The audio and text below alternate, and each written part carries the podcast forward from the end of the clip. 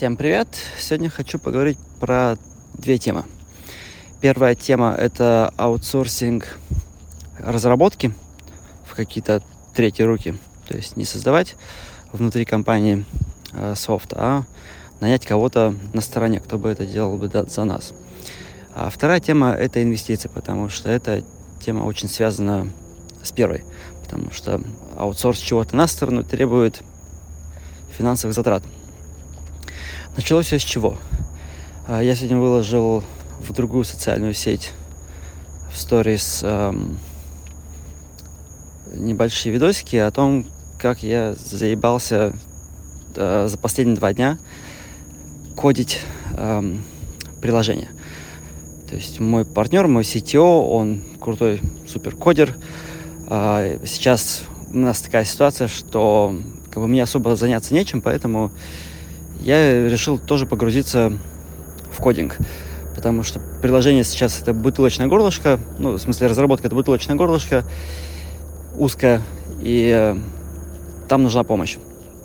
А мы наняли человека, который начнет работать с понедельника, э, вот, э, но все равно мы сейчас хотим по максимуму вложиться в разработку, чтобы как можно быстрее э, приложение на, на рынок вытолкнуть.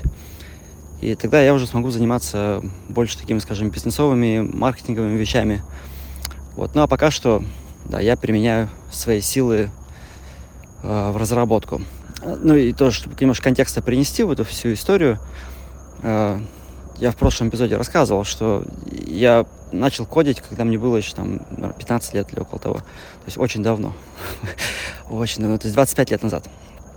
А, но были большие перерывы, я долго не кодил, потом кодил, не кодил, кодил на, скажем, профессионально на уровне там и Гугла я не кодил никогда, можно сказать. То есть все равно то, что я писал, это было такое, э, ну, скажем, не тот уровень. И сейчас я впервые сталкиваюсь с кодингом вот на таком уровне, когда, ну, реально, то есть а, с Арнабом не соскучишься, как бы, да, там все паттерны нужно соблюсти, э, все нужно сделать по-правильному, потому что мы, не, как бы, мы не говнокодим, то есть мы делаем так, как нужно с первого раза. Ну, естественно, он делает все, как нужно с первого раза, я делаю все, как нужно с третьего раза. После того, как он меня натыкает носом, э, где я что сделал не так. Вот, плюс этот Flutter с его асинхронностью, ну, не сколько сам Flutter, сколько э, RiverPod, э, который мы используем э, в Flutter. И это просто, блин, у меня просто башка идет кругом от всего этого. Но я потихонечку начинаю въезжать, да. И за последние два дня я очень сильно устал, просто интеллектуально от этого ощущения, что, э, ну, блин, у меня не получается. У меня не получается, получается очень плохо, получается очень медленно. То есть я понимаю, что это такой прогресс, он все равно идет вверх, но он, э, скажем, идет очень медленно и такие постоянные то скачки, то падения, то вроде начинает получать получаться, то потом опять падаешь вниз, и все вот так вот через жопу, короче, туда-сюда, туда-сюда. Вот. И я об этом рассказал в Инстаграме. А на что прилетел вопрос? А почему вы, как бы, почему вам не нанять кого-то, кто вам поможет это сделать, да, то есть нанять, нанять какого-то разработчика, вместо того, чтобы, допустим, мне в это все лезть, кодить самому, учиться там и так далее. Не будет ли лучше выпустить приложение раньше и начать зарабатывать деньги раньше? И таким образом ну, как бы избежать, да, всего этого. А, ну, у меня несколько, скажем, мыслей на этот счет. Первая мысль такая. А, ну, скажем, контрактору нужно платить деньги. Да, это да, сам, самое простое, самое очевидное. Учитывая то, что мы не берем инвестиции, и мы живем на свои накопленные деньги, плюс какой-то заработок, скажем так, здесь и там – вот я, например, мастер-класс сделал недавно, я на нем смог заработать. А, и, возможно, буду делать что-то подобное. Эм, точнее, точно еще буду делать что-то подобное, потому что нужно все это дело как-то финансировать. Эм,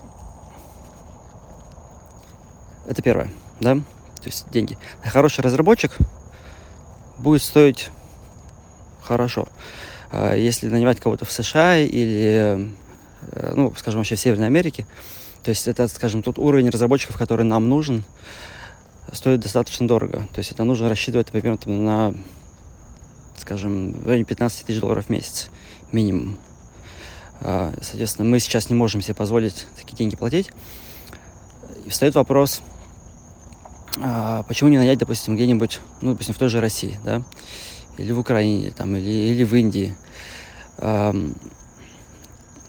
И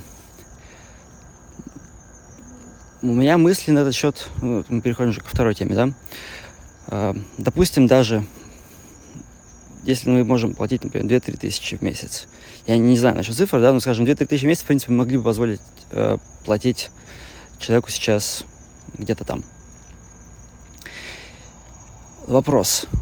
Сможем ли мы найти кого-то, кто, кто будет удовлетворять нашим запросам по скиллам. Наша архитектура сейчас устроена таким образом, что у нас нет, по сути, стабильной архитектуры. Наша архитектура нестабильна. А, и а, мы вырабатываем паттерны по мере того, как мы создаем систему. То есть у нас есть определенные, скажем, мысли, да, вот определенные э, направления, но оно все как бы у в голове. И не факт, что мы продолжим двигаться, как двигаться, потому что по мере того, как мы все создаем, по мере того, как мы изучаем, как, как все это работает, э, мы начинаем что-то менять. Что-то меняем по ходу. И сейчас нет такого, что можно было взять какой-то кусок системы и сказать, вот разработчик, на тебе три штуки, вот пиши вот, эту, вот этот функционал.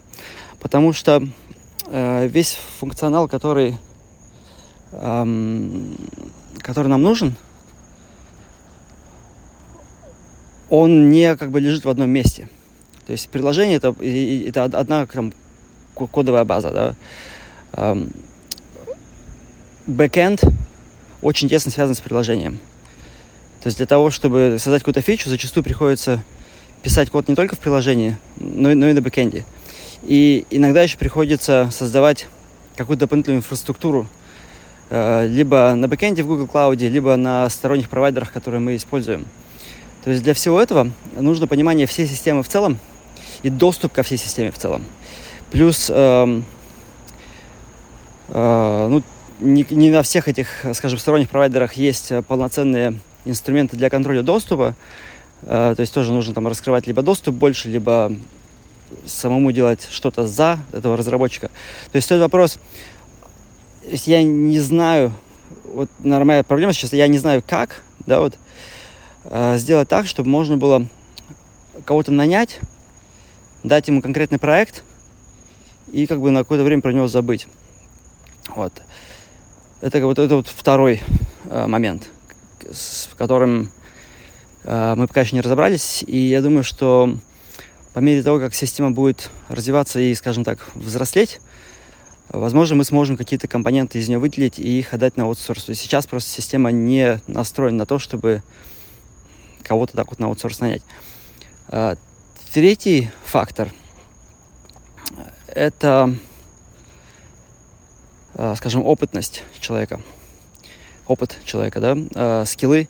То есть, чтобы кого-то нам сейчас нанять, чтобы они могли на нас полноценно работать, человек должен знать Flutter, человек должен знать TypeScript, потому что backend на TypeScript, ну, JavaScript, TypeScript, и в целом владеть, э, скажем, такими вещами, как Event-Driven Architecture, э, это Reactive э, Architecture, понимать, как работают все облачные вещи. Эм, то есть нужен достаточно опытный разработчик. Я думаю, что даже уровень, то, что называется медлом э, в СНГ, нам не подойдет. То есть нам нужно то, что называется в, там у нас, скажем, там у вас э, senior ом. И вопрос, да, будет, сколько будет такой senior стоить? И э, сколько уйдет времени все равно на то, чтобы он понял нашу систему, понял, как в ней работать. И ну, опять же, да, возвращаясь ко второму пункту. А, как насчет контроля доступа? То есть, э, если мы не можем выделить конкретный компонент, как дать доступ ко всему. А второй э, вопрос, который возникает э, тоже, с, э, скажем, с человеком, дело не только в опыте, да, а еще дело в определенных как бы, паттернах, которые нужно использовать для разработки. И у Арнаба, скажем, есть определенное видение. То есть он как CTO, да, он, он, он задает, скажем, весь ну, все направление того, как мы все это будем создавать, как мы это уже создаем. То есть он очень четко, он очень сильно придирается ко всем паттернам, он хочет, чтобы все было правильно, что, собственно, логично. Соответственно, мы не можем просто взять человека, сказать, вот тебе проект, приходи к нам через месяц. Потому что будет фидбэк на все, что он написал, и часть придется переписывать, потому что говнокод нам не нужен. Эм, нам не нужно как бы создавать легаси на, на, на первых этапах создания стартапа. Потому что есть вещи, которые ну, можно сделать неправильно, а можно сделать правильно. Вот, нужно знать, как сделать правильно. И э, как бы левый человек, сторонний человек, э, ему придется все равно постоянно с нами взаимодействовать, буквально делать пул реквесты, может быть, каждый день, каждый второй день, для того, чтобы Арнаб мог его тренировать. Соответственно, это будет Арнаба э, как бы тоже отвлекать.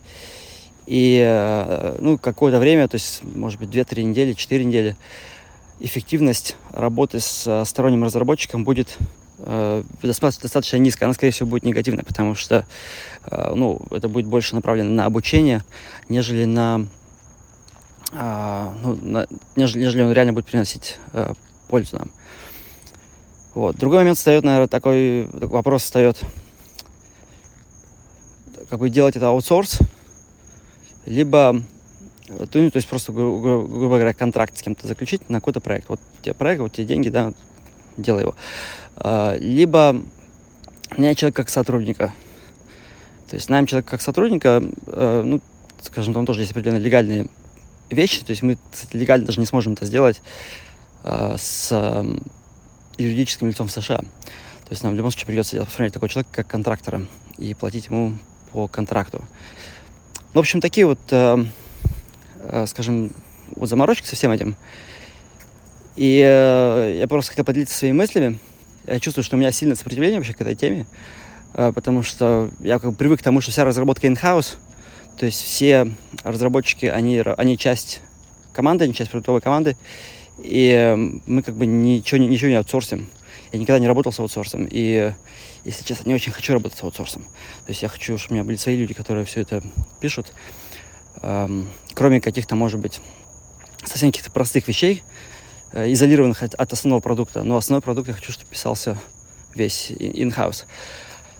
Вот. А если у вас есть какие-то мысли на этот счет, э, поделитесь в комментах в Телеграме, потому что то есть мне интересно вообще, как люди к этому подходят. И э, есть ли какие-то, скажем, ну, возражения или, скажем, контраргументы к тому, к тому, что я привел, к тому, как я про это думаю, потому что это поможет мне в этом всем разобраться и, эм, ну, может, может быть, прийти к чему-то другому. Выйти из тех рамок, в которых я сейчас э, мыслю. Вот. А про инвестиции поговорю в следующий раз, потому что мне нужно идти вытаскивать еду из духовки, и я не успел записать все, что я хотел.